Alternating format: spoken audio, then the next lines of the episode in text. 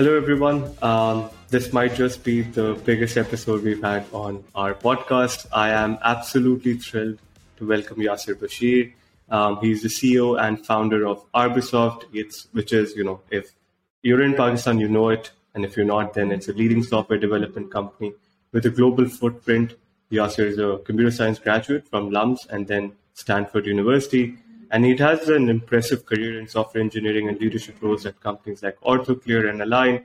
Um, but in 2007, he went with true calling and he founded Arbisoft, which is which now employs hundreds of people across Pakistan, Australia, Texas, Malaysia.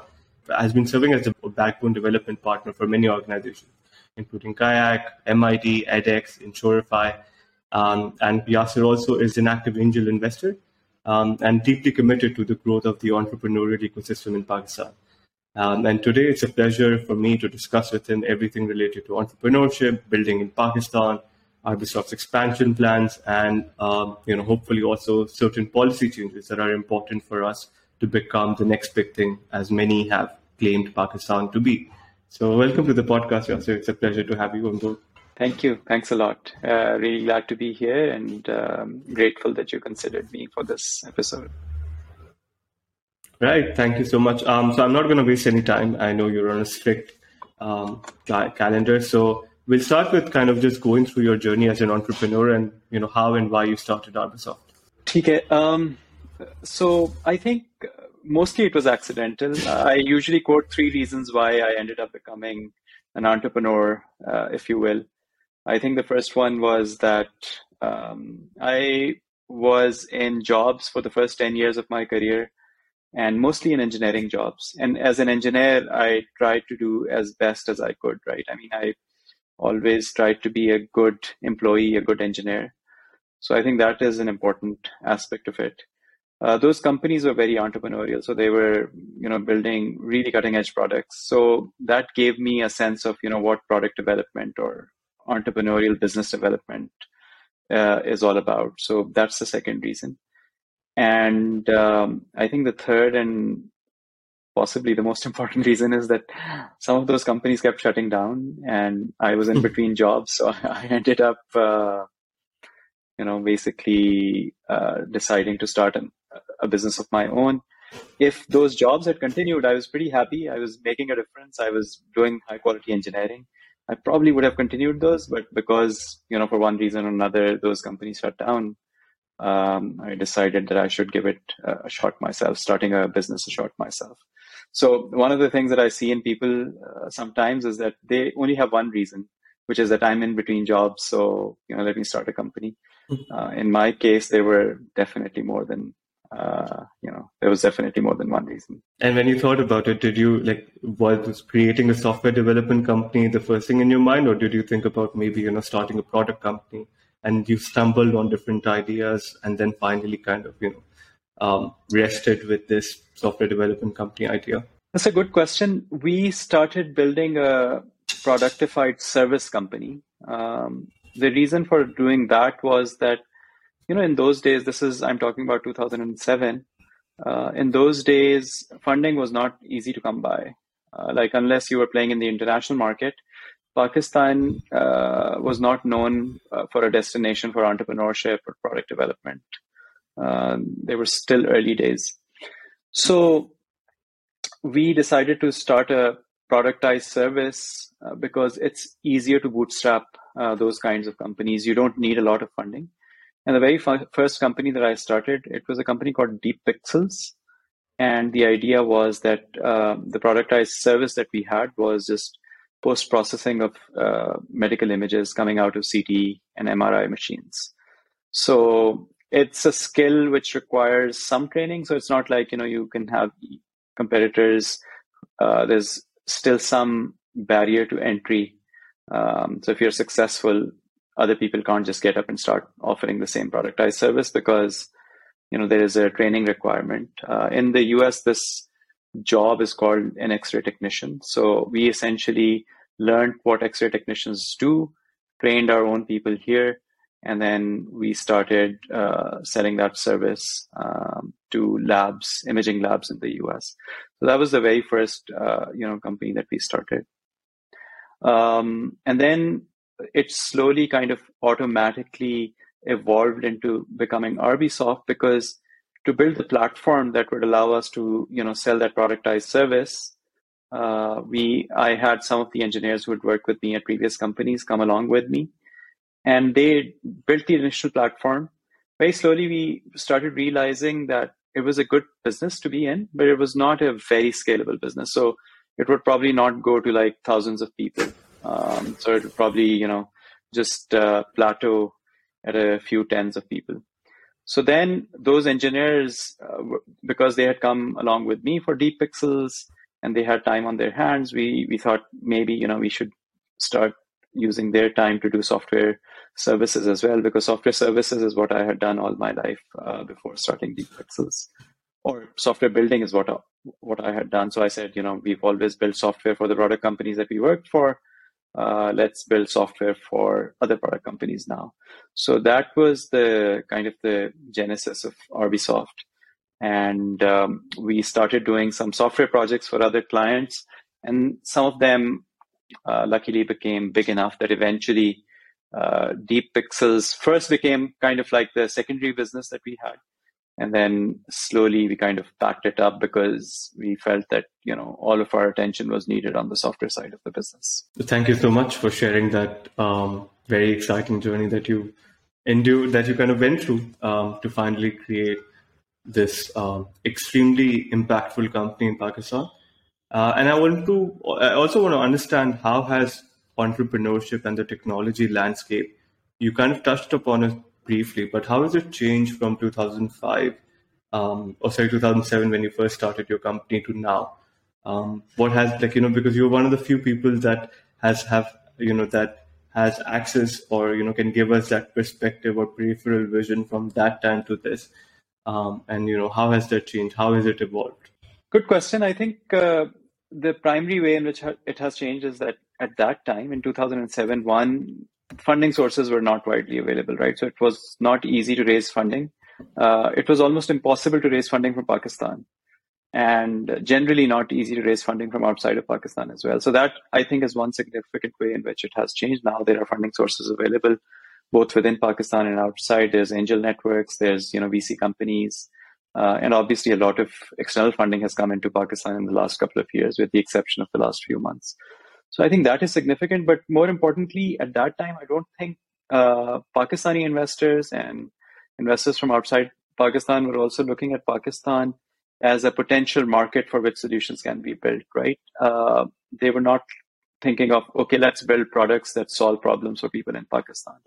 I don't think that was a very prevalent thought. I think that thought became prevalent only after seeing the success of the same model in Indonesia in the 2012-13 timeframe.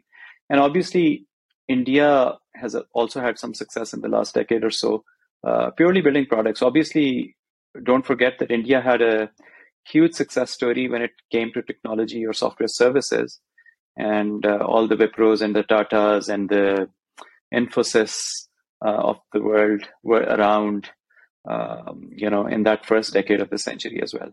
But I think the product success uh, in India happened in the next decade. In Indonesia, you know, several unicorns were formed in the next decade. And because at least on paper, our, our demographics look similar to Indonesia's, I think uh, 12, 13, uh, 2012, 13 is the time frame when people started looking at Pakistan as a potential market opportunity as well, uh, not just uh, you know a place from where they could they could get talent or outsource services. So I think those are the big differences uh, from those early days. Uh, technology was not as prevalent either. Internet penetration, mobile phone penetration, all of those things had started to happen, but I think they um, happened in a big way a few years later. That's very interesting, and I um, and and we'll touch upon some of the more um, important factors of how you raise funding for a startup in Pakistan. Given that you know you're also an angel investor and you've helped companies raise uh, money.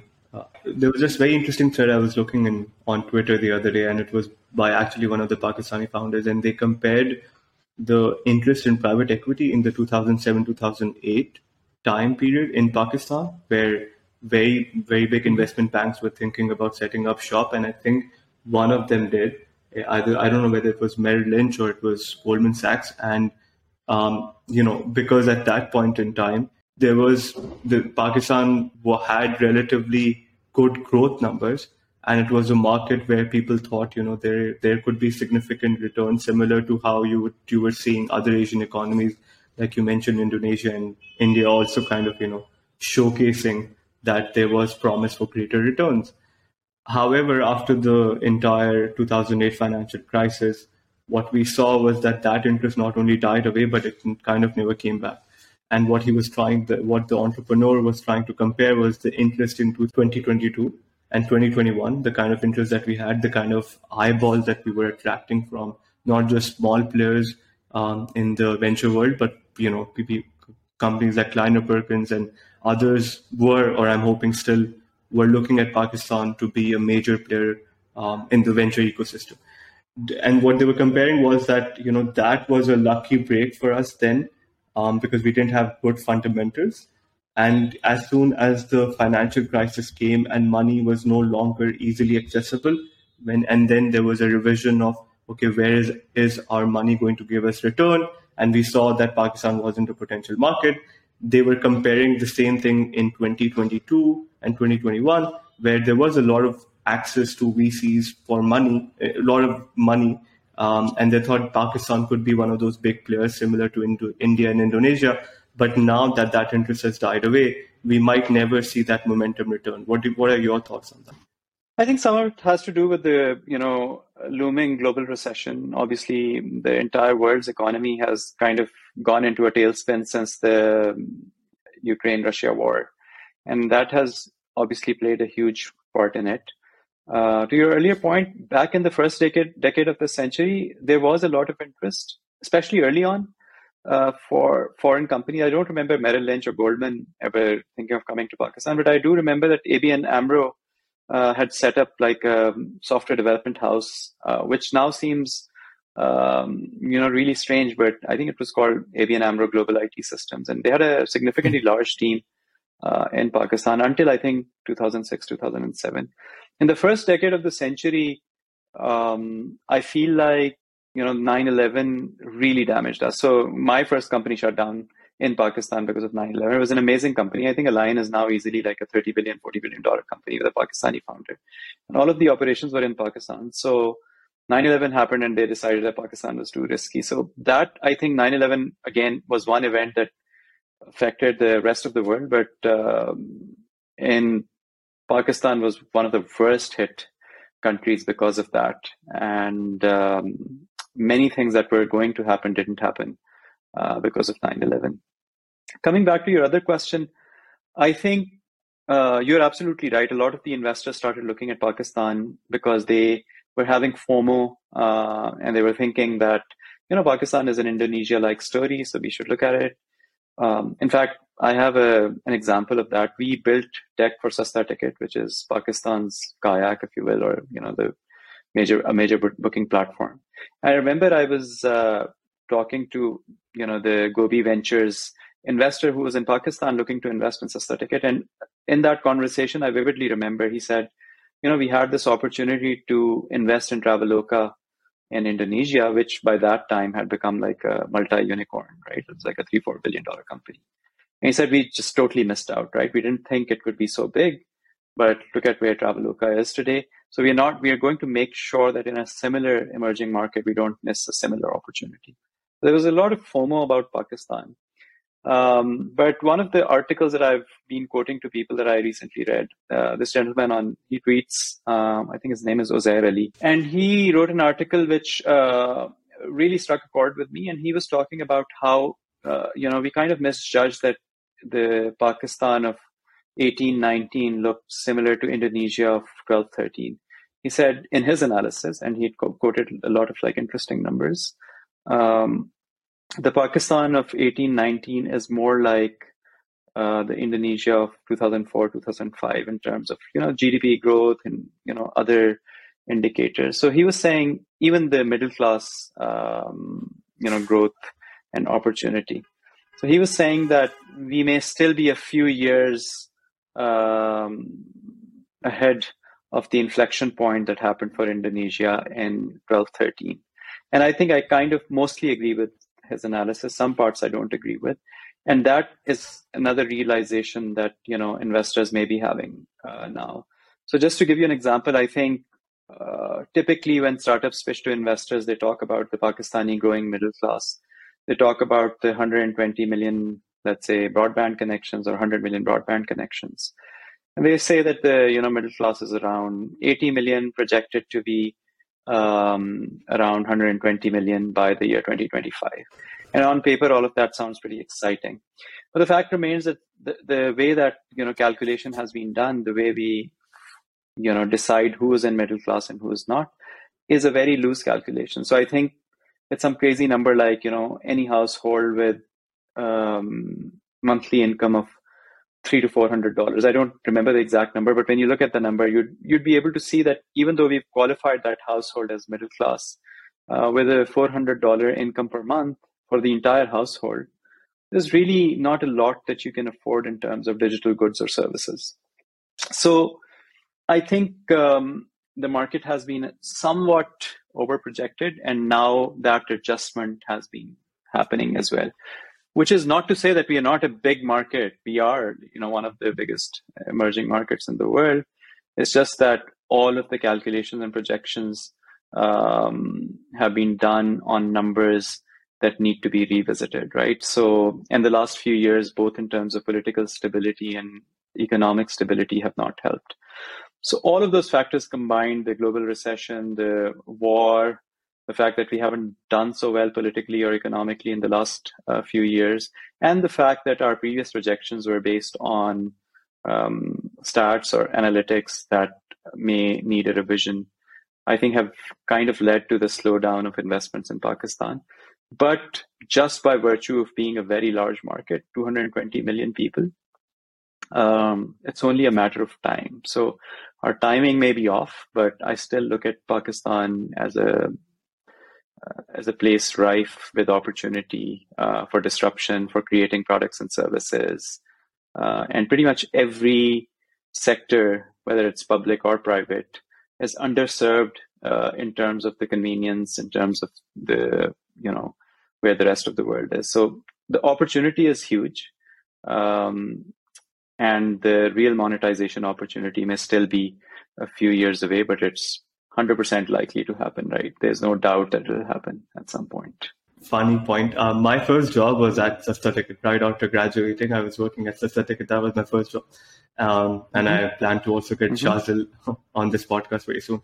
Uh, and I completely agree with you. I think a lot of what had happened was that this I think for Pakistan, even with all the estimations that you felt that you just talked about, inflated expectations, I agree with that analysis. And I think that if we look at our own stat, like if we look at our own situation, I think there is a lot of governance problem, right?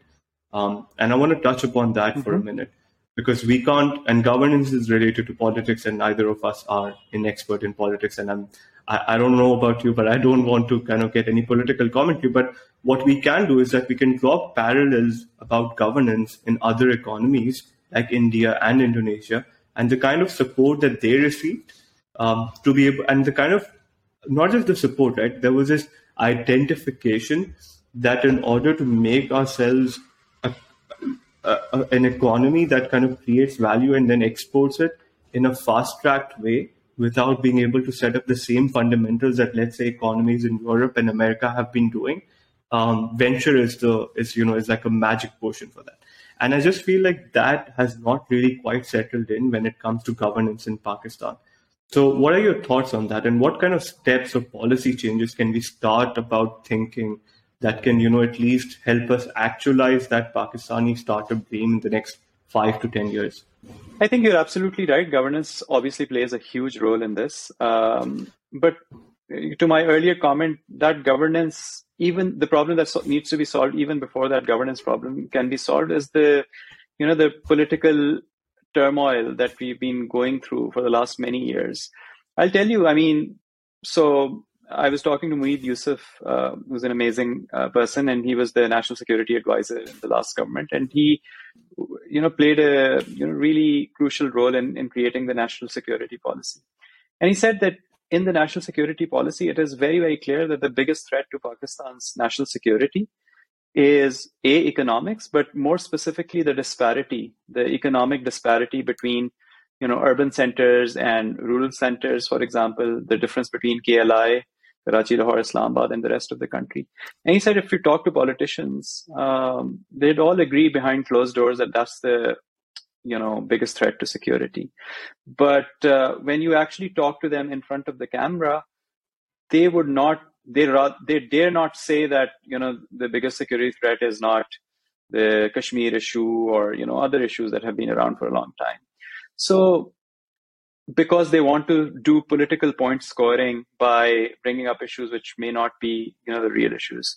So unless people politicians in Pakistan agree on what the real issues of Pakistan are, any policy making uh, like the national security policy would just be um, essentially a formality and uh, no one would actually work on it. So I think the best thing that can happen for Pakistan, even before solid policy making, is political stability, some national consensus on what our real issues are. Behind closed doors, that consensus exists. I think one of the positives that I see coming out of all of the political instability in the last couple of years is that I think now, even openly, many people, including the army, including the bureaucracy, including the politicians, have started saying, that we need to be a globally competitive, export oriented, productivity oriented country. And, uh, you know, that's what is going to determine our national security as well. So I think that's been a positive change. We just need to build a political consensus around it, as in politicians need to do that. And then any policies that um, are made can have some longevity. Otherwise, uh, if you don't have consensus on, you know, yes, we all agree that this is the top priority, you build a policy, but the next government would just almost uh, make it irrelevant. Um, so the political issue needs to be solved first. Now, that does not absolve us, us as in entrepreneurs and um, business people and students and you know employees of companies. It does not absolve us of our responsibility. And the example that I always use is that, you know, if you go to, there are institutions in Pakistan, there are centers of excellence.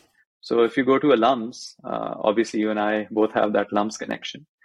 The LUMS entity, the LUMS brand can stand on its own legs despite being in Pakistan anywhere in the world. You can, you know, just compare LUMS to any top institution in the world and yeah, it won't be able to beat like the top 100, but it'll come very close, right? I mean, there's a degree of excellence there. So that's what I think uh, is incumbent upon us that all of us need to be thinking about making ourselves uh, in those little pockets globally competitive um, and uh, achieving that level of excellence despite the challenges that we have. That's what entrepreneurs have, right? I mean, they see all the challenges and they still figure out how to pursue excellence. So I think that's what we can do at the private sector. I mean, there's very little. I've been part of meetings where they're discussing policy and the you know the direction is very clear but nothing ever happens. So almost as a rule of thumb i've kind of stopped going to you know okay come and tell us what should we do. Because you know our telling you is not enough. You actually have to make it happen as well. And that won't happen un- unless there's political stability. I, I don't want to make this podcast too much about politics but i do want to kind of maybe you know dig deeper there and I, I, and I agree with Moeed's analysis on a lot of things. I was recently listening to his um, it was a podcast or it was some some video and he talked about that we had become so accustomed to become to being a security state that we were we always thought that there will be money pouring in for you know fighting someone else's war and that money could sustain a certain mm-hmm. lifestyle for a certain elite and because that continuity was there um, you know we kind of thought that that would never end um, and in between all of that, we never realized that we had become so unimportant in the global scheme of things with China and India and like you know even to an extent i like you know america says that for it the next big challenge is not russia right? It's not our it's not it's not for example it's not russia. It's it's not the cold war happening again. It's it's china right? Um, and the war and it's it's about the chip war and it's about the race to ai uh, the ai supremacy and so i feel like we kind of completely skipped or missed the part even the ruling class of this country just completely you know I don't know whether it was oblivious to it or not, uh, but kind of completely miscalculated our own importance and you know our own geopolitical importance. And I get all of that, but I do want to understand that when I listen to these issues, I feel very helpless because I feel like that then again means that I have to hand off these things to someone to someone else's hand, right? Like I feel like that kind of governance or political stability still rests in the hands of the few. And until there is this power, like for example, there is this dilution of power and you know more local bodies become empowered, and that's a long process. And you know, let's call hope that help that that happens or not. But when I look at entrepreneurship, I just feel like, or when I think about you know technology and now AI, I think about that these are these equalizers that we have that you know that people that have allowed people like myself to be able to maybe contribute positively. And I want to understand from your perspective, what can entrepreneurship do for for you know making the Pakistani case? I understand political stability might not be here for the next five years, but what can you know what can we do? What can Pakistani entrepreneurs do? And then like maybe in that same um, kind of you know I know that's a very loaded question, so I'll just also kind of also want to cre- add a qualifier here is that I also feel sometimes Pakistani startups because again they are and I think Farooq Tirmizi did a great article on this because the founders of Pakistani startups are usually either from LUMS or either from you know universities from abroad. They have this like for example there's this maybe not a very deep understanding of the market or the local psyche, right? And we at times try to mimic so much of you know the companies that are in, like you know in North America or the startup ecosystem that are in, that is in North America or even in India that we fail to realize that I think it has to be something different. It has to be more Pakistani. It has to be more like for example, it's it's our DNA is you know even though we're very similar culturally to India and you know maybe the ecosystem, but there there there are problems and opportunities that are very different. So would like to get your thoughts on that too.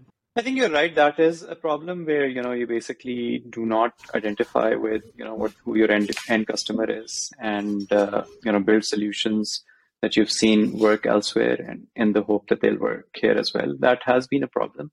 I don't think that's a that's the biggest problem. I think the biggest problem is still that you know it's there's just not a lot of money that the Pakistani economy has to be spent. So the case that I want entrepreneurs to make is that while there's not a lot of money, um, it's still a huge market, and you can really very um, cost effectively learn what works and what doesn't work. Uh, you can there's a there's a large unsaturated market that is available, and uh, you can essentially um, learn very easily uh, what works for users and or not. But then think about making whatever that product or service is uh, globally competitive. So think about okay, if I have I you know taken my product or service to a level where if I take it to a you know globally competitive kind of audience, then it will still be able to stand on its own legs. And that's a point that I think again Atif Mian has been making a lot in his podcast that you know are we locally productive or are we globally productive? That is an important question. So my message has been consistent to entrepreneurs for the last few years that if you're just relying on the fact that the Pakistani market is an untapped, unsaturated market, but your solution is otherwise not optimal for a market with a little bit more competition, then make it so. Work on make it, making it more competitive. Um, to your earlier point, I think a lot of very successful, very smart people have come and built solutions in Pakistan, but again, they hit the bottleneck that um, we're a very discount based economy and we value those products and services and those products and services work well for us. We just don't have money to pay for them. And uh, that is a realization that i see a lot of entrepreneurs smart entrepreneurs have uh, you know uh, them having. I mean I, have been quoting this example. I think recently Careem decided that they're not going to operate in cities other than KLI. I think it was Careem or Uber, one of the, the, the two, right? And you have to ask yourself why. I mean, KL, the KLI, KLI is a very large segment of our population, but a, a much larger segment of the population resides in those other smaller cities. But why not I think primarily because they feel like um, people don't have the capability to pay for the for the service uh, in those areas. So that that's that's a big problem, and I think their policy can come again. Like you know, policymakers can make sure that they incentivize being they somehow create incentives for these product companies to be in areas where people may not have deep pockets, but they are still viable markets. And these services is what is going to allow them to, you know, become more prosperous. So yeah, that's what my perspective is. What your question was, what should entrepreneurs do? I, I say now, build products that you can take to other markets also successfully. Yeah. Because you might find that, you know, monetization in Pakistan will remain hard for the next few years. It will eventually come. So if you have uh, connections with deep funding, uh, you have uh, follow on funding, you can sustain yourself for the next few years just with funding. It's totally fine. Continue focusing on Pakistan, continue building. But if monetization is going to become a bottleneck, uh, then I think you might want to take your product idea elsewhere also. I mean, we have uh, the example of Food Panda, right? I mean, they are planning to be cash flow positive in uh, 25 or something hugely successful business right uh, a lot of people use it like hundreds of uh, thousands of deliveries now uh, per day uh, but still cash flow positivity is a few years away and what do you think about like for example one of our and in that same chain of thought when you when you're talking about entrepreneurs and building products not just for pakistan but for other markets that you know you, you could use pakistan as this kind of launch pad. I know Airlift had similar ideas with Africa as one of those markets where grocery deliveries could be tapped into through Pakistan, using Pakistan as a launch pad. However, I do feel like, for example, I feel like people who even who want to make a difference, and a lot of my friends, right, uh, who want to maybe start a company and are working in you know companies uh, abroad, right? That's one of the most fundamental problems mm. this con- this um, this country has. So I'm I'm on two sides of the coin. I don't understand whether we should be exporting our people and let them go abroad and then, you know, maybe have the money come in and look at it as a source. And I've seen people make a case for that and how that's good. But at the same time, I also feel like the more brain drain there is, the, like, for example, the less there is an incentive for people that are working abroad to come back here and build good stuff, like build impactful stuff. Like you are an example, but you're the exception, right? Um, and and so where do you stand on that on the on that spectrum? I think um, I'm actually standing somewhere in the middle on that spectrum because I feel like both are good things, right? I mean, part of the reason that I was able to kind of build a business somewhat successfully was my exposure to the, you know, to how things happen uh, in places like the US, right? I mean, I worked for a company that had presence there and gave me an opportunity to interact with people there, so on and so forth. So that is super helpful. Uh, so I'm not discounting the value of that. And I also think that most of these people do have an ambition that they want to come back and create a difference um, in Pakistan at some point. So both have their merits and demerits, I think.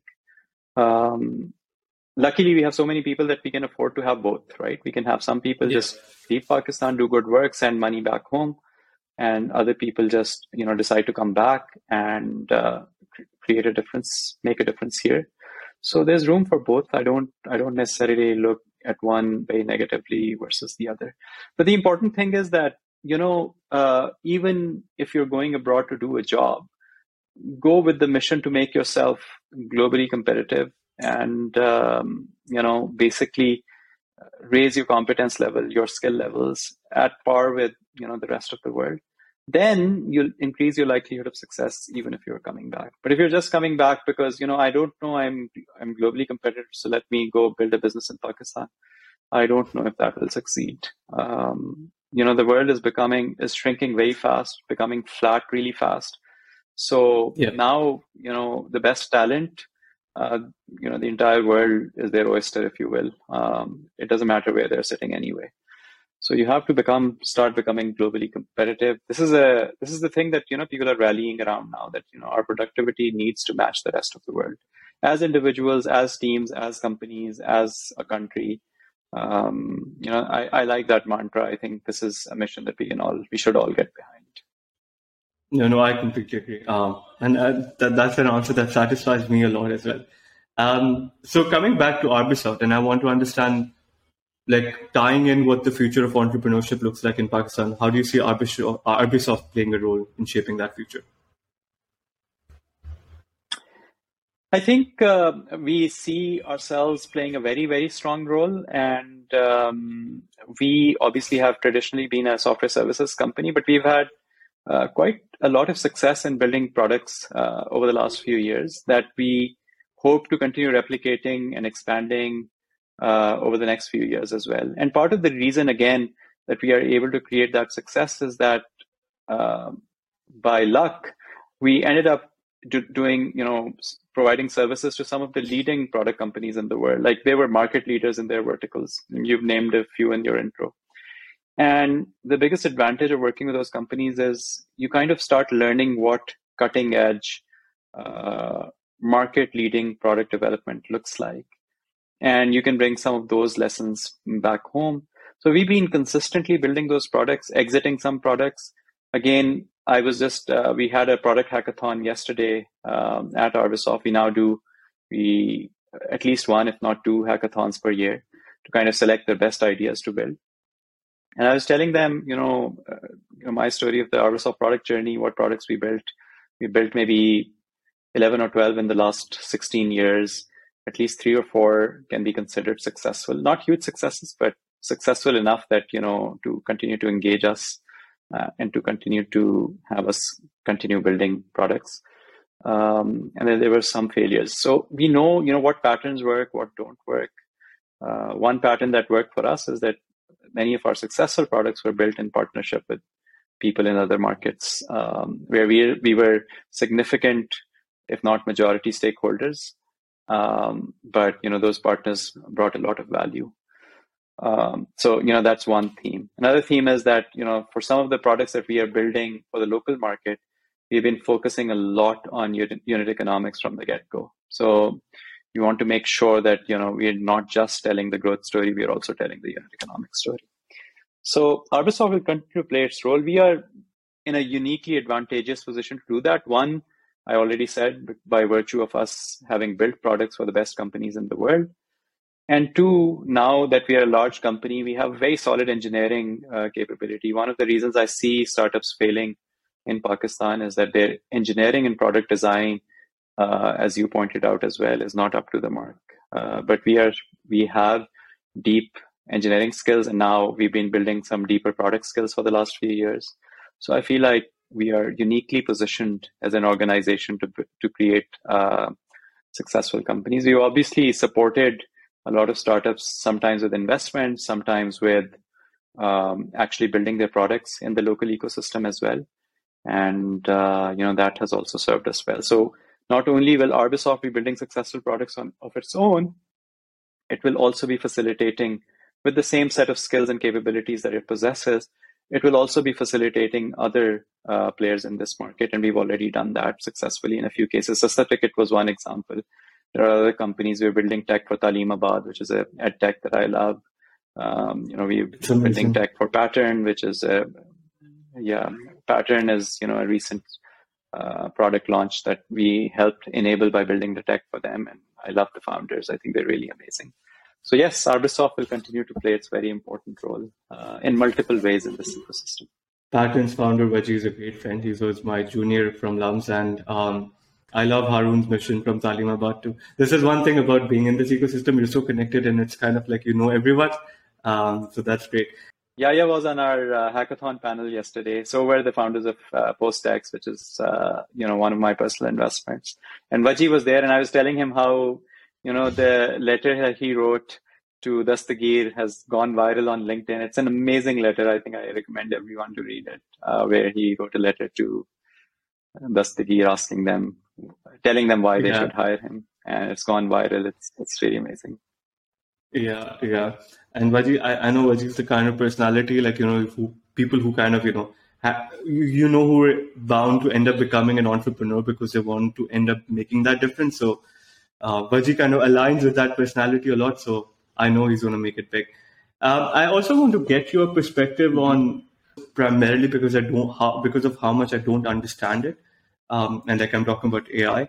Uh, and you know, even within our own company, mm-hmm. like you know, we we are building tools, and I and I every other day I see this kind of you know new open source project that is built either on top of mm. you know OpenAI or you know DaVinci 003 or um, you know it's built on top of ChatGPT, and I'm blown away. Like just in in a mere few months, you know, people have been able to build incredible products on on you know these open source projects like the ones OpenAI has put out, and and I just kind of I feel very giddy. I feel like you know the the technological advancements that have gone about um, you know to make this possible and these mm-hmm. days i'm reading this book called genius makers and the, the, the mavericks who brought ai to um, you know facebook and um, google and and other companies and to think about the process that has been 50 60 years and to think about how technology has been so commoditized that you and i you sitting in pakistan can have access to that same product um, you know, as people who have put in 50, 60 years of research work have access to it. Um, and mm-hmm. how we can build companies from here that can utilize this. So, what are your thoughts on that? Um, and also, kind of tying it back to the Pakistani missions, how do you think that we can promote and adopt such technologies to help address some of our major social and economic challenges? I think uh, first of all, extremely bullish on it, right? I think I was not so bullish on the last couple of waves of, you know, fads that, you know, came, um, blockchain being one of them, metaverse. But um, AGI, which is, you know, essentially OpenAI, AI has been around for 20, if not 40 years. But AGI, where the big inflection point was actually also five years ago, right? The transformer paper that Google wrote, and then BERT came out in 2018. So even OpenAI is standing on the shoulder of giants, and some of those giants are the Googles of the world. People don't really realize that. But um, I think this is real. Like you know, the large language models and what they can do uh, in terms of you know self training and in terms of uh, being able to reason. Uh, it's called in context learning. So you know they didn't they don't need human supervision for training. I think that's a, definitely an inflection point. I still think that it's a little bit overhyped.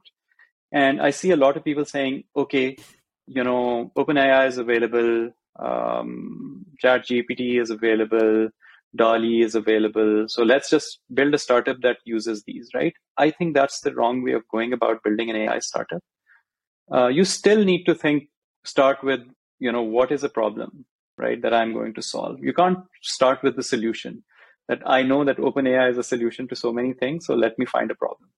You, you have to find that problem first, and then you, you have to be clever about how you can use OpenAI to solve that problem. And still, I think OpenAI um, is use, useful if you if you if the thin layer that you build using OpenAI actually um, you know creates value for the user who's using you know that solution, and it's not just a gimmicky you know look you know we can do this.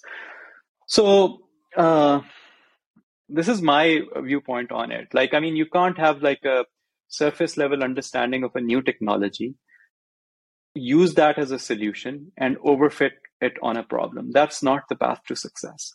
You still need to have a deep understanding of a problem first. So that's the right path to entrepreneurship. And then you can develop somewhat you know beneath the surface understanding of the new technology. So for example in openai's case uh, more than using their api you need to be able to understand okay, for specific use cases how can i train their model? How can i you know tune their model um, and then you can use it for solving that specific problem that you're setting out to solve so i think just reversing this path is kind of dangerous because you're likely to end up uh, in failure. Um, Sam Altman himself has uh, cautioned against it, right? He said that we made the interface look so good that it's almost deceptive how good it is. And it's actually not as good as you think it is. He, he the founder of the company tweeted that. So, you know, you, you have to basically um, take it with a pinch of salt. Um, define your problem and understand your problem space really well before you start overfitting an AI solution to it. Uh, that's what my advice. Should you stay abreast of everything that's happening in AGI and large language models and you know what they're capable of doing? Absolutely. But just because you know that does not mean that you can just apply it to just any problem. I think that that is what my viewpoint here is. No, and, and I agree with you. I think the excitement kind of gets the better of you sometimes, and that usually is followed. I, I was listening to this podcast, and it says that because finance people control the money and technology builders end up making big, you know, creating the technology, there's often a discrepancy um, uh, you know, in, in their viewpoints on when an outcome is going to be achieved. And people think that just because you can put money into it, it's going to happen soon. Uh, and again, like I said, I've been reading this book and I, I, you know, I've been tracing back the journey of AI from Minsky and uh, how that took decades, right? And, you know, like for example, at terms like the idea of a neural net um, or an LLM, sorry, not not LLM, but the idea of a neural net was um, you know, for decades thought of as a dead end in AI because, you know, you people said that if you want to pursue AI, it's more about symbolic AI. Don't go into neural nets because, you know, the self-learning mechanism that you feel that can give you answers to any problems, you know, be it, uh, it, it, was kind of said to be a dead end. Um, and now that I'm thinking about it, I kind of see uh, you know what people are talking about and all of the VCs writing these newsletters about how this is the next big thing. And I feel like you're right, uh, as is with every technology, as we saw with internet and as we saw with uh, you know the dot com bubble, it will go through a phase where there will be a realization on why you know the, the, it's important to think about a problem and the problem need that needs to be solved there are certain things that for example the, the the the utilization that i feel that can be used within the Pakistani context, right? Um, education is one example. Payment processing is another example. That I feel like, like you said, right? You know, our one of our bigger problem is that we don't have good engineering teams. I feel like techno- like you know, solutions like these kind of help us, if not be a permanent solution, but kind of be a placeholder for that. As someone who might be an aspiring founder, I feel like if you give, like you know, if you tell them that this is what's possible, um, it, it might mm. still go a very long way. What do you think about that? Oh, 100%. I think there's no question about that, right? I mean, uh, you understand the technology and then once you fully understand it or, you know, understand it to a requisite level, then I think you get a different lens uh, for looking at problems. And uh, you basically start thinking in terms of oh, how, how would LLM, how would a, you know, OpenAI like technology help me solve this? Um, and uh, it's happening. It's already in some cases it is happening. It will continue to happen. But what I was trying to caution against was having a superficial understanding of the problem and having a superficial understanding of the technology, combining the two to create a solution is a almost certain path to disaster and failure. So uh, yeah. you need to have deeper understanding of both in terms of what you said about AI, look, there were infle- big inflection points, right? So neural nets was a big inflection point. Obviously, that is 40 years old, if not more. And then the mm-hmm. deep learning was a big inflection point, which was, I think, towards in the first decade of the century. Uh, that you know, you you decided that if neural nets could have many different layers, then it could be a deep learning neural network, and it can you know give predictions much better previously deep learning was not possible because you know compute was not available. So you just did not have the compute power to enable very deep very complex neural nets. Um, and then 17 is you know when the llm the transfer uh, paper came out. That was i think a big inflection. And you're not alone. Many ai practitioners i was listening to the stanford professor's uh, lecture yesterday professor of linguistics. He said he did not believe in kind of in context learning up until 2017 and he thought that the only way to train neural nets was to you know have a lot of human provide trained data and then the neural net can train itself. But you know this kind of in context uh, self-supervised learning idea uh, he just did not think that it could it could succeed. And he said now i see that it has succeeded. I still don't know why but I, I know that it, it has succeeded. so if a Stanford professor is saying that, then I think uh, all of us can you know, basically uh, feel a little bit humility and how little we understand this. So I'll just ask you this one question about, specific to AI that is of interest to me. I don't know about the audience, but what do you think about AGI? Carmack and Demis Hassabis definitely seem to believe, Musk as well, right, uh, amongst others, you know, definitely seem to believe that um, it's going to be here in in the next 20, 30 years.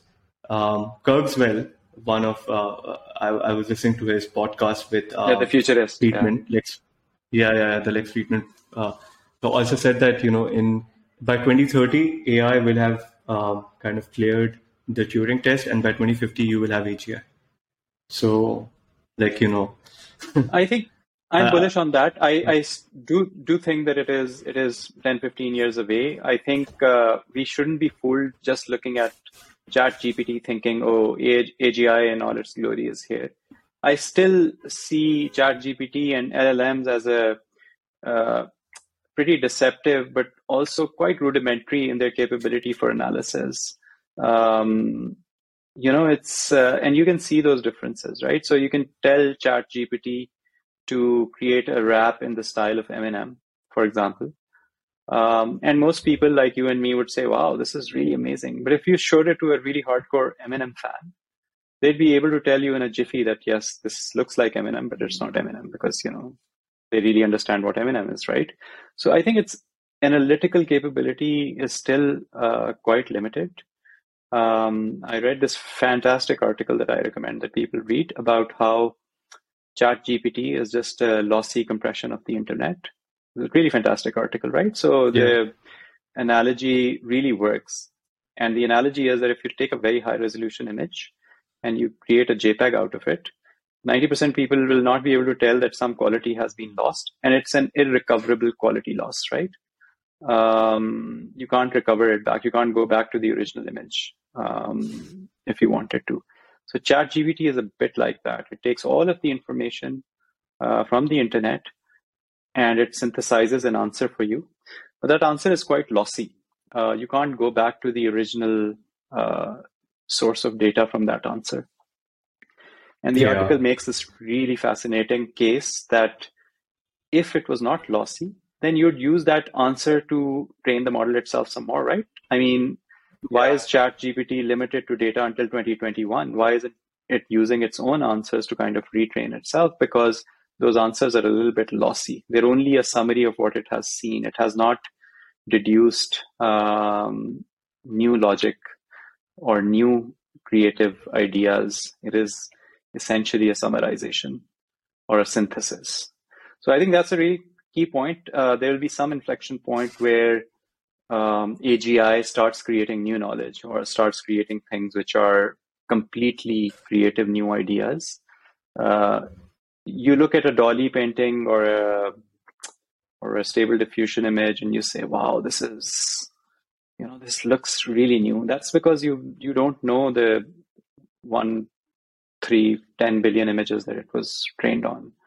Um, but if you could just go visit all of those images, you might be able to see the logic and how this, that new image was created.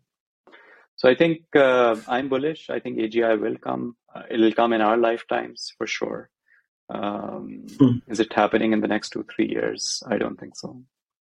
Yeah, or I don't think it happen. It happened to a level where uh, where you basically it passes the Turing test, right? Uh, you know the Turing test where you ask AI questions uh, for a sufficiently long period of time, uh, and you can't tell it from a human.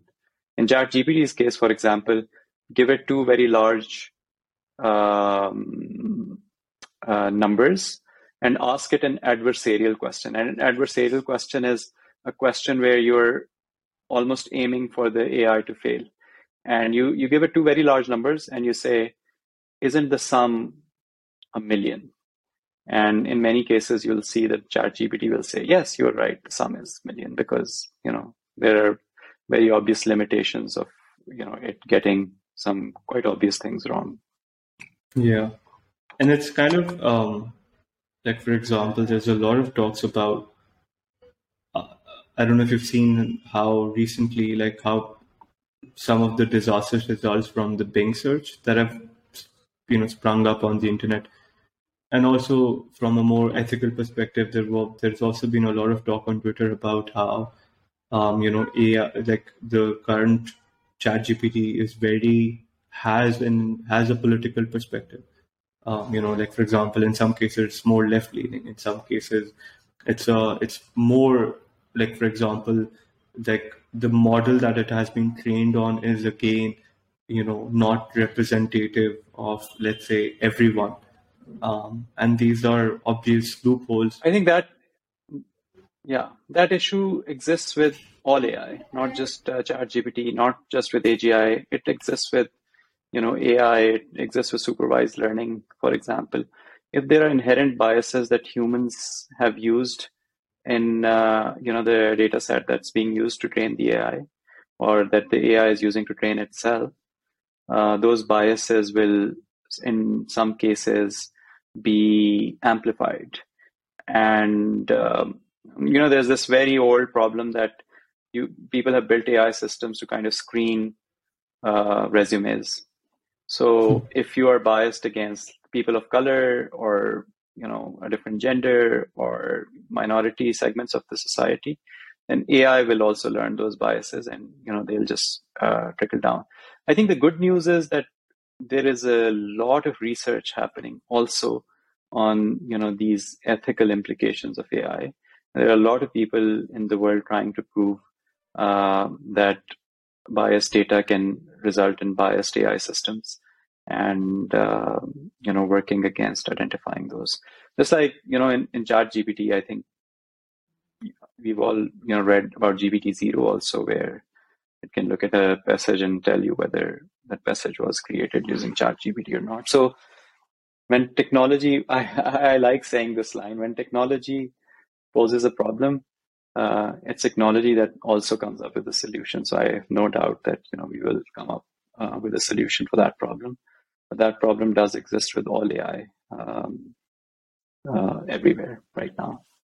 My only concern with that is that at times, because of that in, inherent bias, there might be like you know the promise of AGI becoming you know, when you look at these pioneers of these technologies like Sam Altman and Demis Hassabis, and you know, like if you listen to their vision, like I was listening to Demis Hassabis and I was listening, like the vision is that all of our problems are caused by this inherent like problem that resources are limited, um, and those who control the resources end up controlling, you know, the means to create those resources and end up kind of creating this very big, uh, like you know, division between for example, let's say what they are versus what everyone else is, right? You saw that happening with America and the industrial, sorry, not industrial evolution, but you know, post World War when they became the biggest industrial military complex, and they ended up kind of you know being where they are, you know, currently.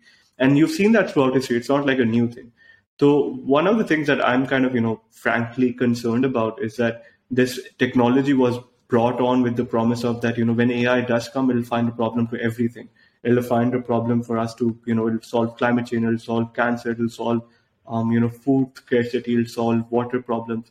Um, and, you know, it might just be that people who want to create a business out of this um, will just look at it, okay, it might just help us do that faster and become more productive. And, you know, it, it just gives us an opportunity to be able to then sell that code at a, at a high price point and then gain um, you know some kind of return from that. I think that uh, day is still far and probably beyond you know at least my capability of understanding as well uh, when that happens.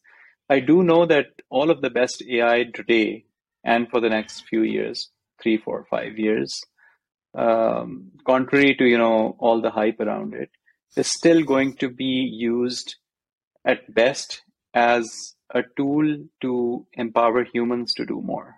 So, you know, I don't think that, you know, I know Sam Altman talks about, you know, how AI will, AGI will solve the cancer problem. I don't think we are at a place where AGI is better than the best oncologist in the world.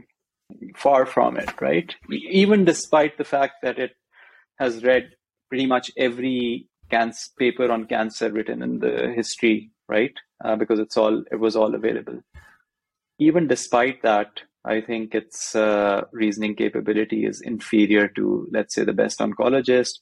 Its reasoning capability in physics is inferior to, you know, the best or even better than average physicist. So we can cross that bridge where you know we start getting scared of AI. When we come to that hmm. bridge, uh, I I do think that uh, you know that's still kind of far away, and that's yeah. one of the problems that I see with AI in general. That any kind of AI that I've seen um, so far, including all the latest ones, including the self-driving cars, it is just so easy to fool it, right? I mean, just basically making it say or do something which is completely stupid, even for a 10 year old child, is just so easy. And that is bad and good but because it gives me hope that you know AI will remain somewhat dumb for the next few years, even though it can do very smart things, it can also do really, really dumb things. Yeah. I, I, to be very honest, I'm scared by it, but at the same time, I'm just so excited about like whatever. Like it just feels every week is a new week, and you know, with uh, like for example, like imagine who isn't you know, the best, who isn't yeah. yeah. like you you think about the breakthrough that we had with nuclear no, I, so in that sense, you're absolutely right. If if you look at the charts in terms of you know uh, the number of parameters that are being fed into uh, training these BART type LLMs. That chart is just phenomenal, right? I mean, it was 100 million just a, uh, few years ago, and it's already at 175 billion for I think GPT-3 or GPT 3.5, and it's going to yeah. be 400 trillion parameters or whatever, right? And some crazy number. So that I think trajectory is just mind-boggling. I think that is something to behold. So, based on the trajectory that we've seen so far, you know, I think it's easy to say that in the next few years, AI is not going to become sentient or you know start taking decisions on its own. But that trajectory does look a little scary. You don't know, you know, what will happen if you know the number of parameters being fed. Right now, one of the problems with ChatGPT is also that it's just getting textual data inputs. But I think GPT-4 has this promise of, you know, voice data, pictorial data will also start coming in. So, and I got scared when the Stanford professor say, said, I don't really understand how uh, it was able to answer this, but I, I do understand that it did. I hope we'll see less and less of that, right? Where we are fully able to understand whatever it is doing. Uh, and uh, yeah, but it's fascinating. Yeah. It's very very exciting times. Yeah. So I know we've already uh, kind of ate into a lot of our time. I just have this one last question before I let you go, um, and this is about being as an as a you know as an investor, as an angel investor, and at times also helping um, companies raise institutional rounds from you know um, some of the bigger uh, some some of the bigger institutional investors. I want to understand what is it that you look for in a founder um, or in a product. Um, what advice would you give to aspiring founders about when it comes to raising capital? Um, and I want to keep the context very limited to Pakistan. So, you know, so there's the basic stuff about, okay, you know, you do have to do the fundamentals right. You know, you have to kind of make a case. You have to create the unit, like, you know, you have to make a case for unit economics. You have to make a case for what problem your product is solving. But I also want to kind of, you know, pick your brain on what are certain things that you know are just like you know that are very individualistic or very idiosyncratic to you know Pakistani to a Pakistani uh, ecosystem that you'd like to see in founders? I think the this one is important everywhere, right? So it's not just important in Pakistan, but especially so in Pakistan because of the reasons that you mentioned earlier, which is that a lot of these founders have come from you know outside of Pakistan. Uh, and my number one metric for make you know taking the decision to invest in somebody is just getting a sense of their understanding of the problem so uh, problem domain and the problem space not necessarily their solution space when founders talk very excitedly or animatedly about their solutions that doesn't excite me but when they talk to me about you know uh, what is their understanding of the problem itself and that understanding i'm particularly looking for can I develop that understanding by Googling, for example? If that is the case, then I'm less impressed. But mm-hmm. that understanding needs to come from talking to those people who are actually facing the issue, uh, doing a lot of like customer interactions, maybe growing up in a space where that problem uh, existed, uh, and experiencing it firsthand and talking to people who have experienced it firsthand. Uh, those are the kinds of things that I think personally inspire me. I mean, typically when I invest, I, I want to know that uh, the your understanding of the problem space is better than um, an average Joe, of course, better than mine, better than somebody just Googling about it. Uh, and if all those check marks are checked, then I think you're already at a very, very good place because then you'd know when to stop as well. When people don't have an understanding of the problem space, they just carry on with it with their solution for just way too long. And one of the key, I think, uh, attribute as an entrepreneur is knowing when to stop and knowing when to pivot. And that can't happen unless you have like a really deep understanding of the problem that you're trying to solve. So it's a little bit rhetorical. It's a little bit um, cliched, um, but I think it's so important that it's the cliche needs to be repeated again and again. And don't come to me with your business idea unless you don't know anyone other than you who knows that problem better. Uh, and if you know somebody who knows that problem better, you better make sure that you've spoken to them before coming to me. Yeah, no, that's so insightful. Um, and thank you so much. And do you think that, um, like the doors, do you, do you think that the doors for funding will open again for Pakistan very soon? I know that this year has been, or this quarter it looks very dry. Um, I saw recently a couple of startups did raise, but you know, it, it used to be more common in the for quarters last year and the year you know pre, uh, preceding that. And we talked a bit about how there was a lot of interest in the in 2021 and 2022. Do you see that not maybe returning in the same kind of you know with the same magnitude? But do you see capital returning to Pakistan sometime soon with institutional investors like the likes of Kleiner Perkins and you know maybe Sequoia or whatnot? Yeah, hundred percent. Like, there's absolutely no doubt in my mind that that's going to happen. In fact, it's kind of started. Abhi like you've seen TechLogix just raised seven point five million dollars for their product. I think it's uh, something Fi. It's in the fintech space, uh, and they do have some brand name uh, investors in there. So it's only it's only a matter of time, uh, and it's already started happening. Um, Pakistan just cannot be ignored uh, as a result of its you know, by virtue of its sheer size. And um, the, the, there's zero doubt. It's a matter of when, not if. All right. Thank you so much, Yasser. I cannot ex- kind of, you know, um, articulate how big of, like, you know, how much of a pleasure it was to have you and how, how much fun it was to just, you know, speak about all of these important topics and kind of get your insights on them. Um, because I certainly know that more of these conversations need to happen. More of like you know more awareness needs to spread. Uh, and I'm very grateful that you took out the time and spoke with us. Thank you for it was really nice talking to you, and uh, I hope we'll uh, we'll continue talking about these things with many different people. Yeah, likewise. Thank you. Um, thank you everyone thank you for, for listening in. Please, please do give us your feedback, and um, see you in the next episode. Bye. Thank you.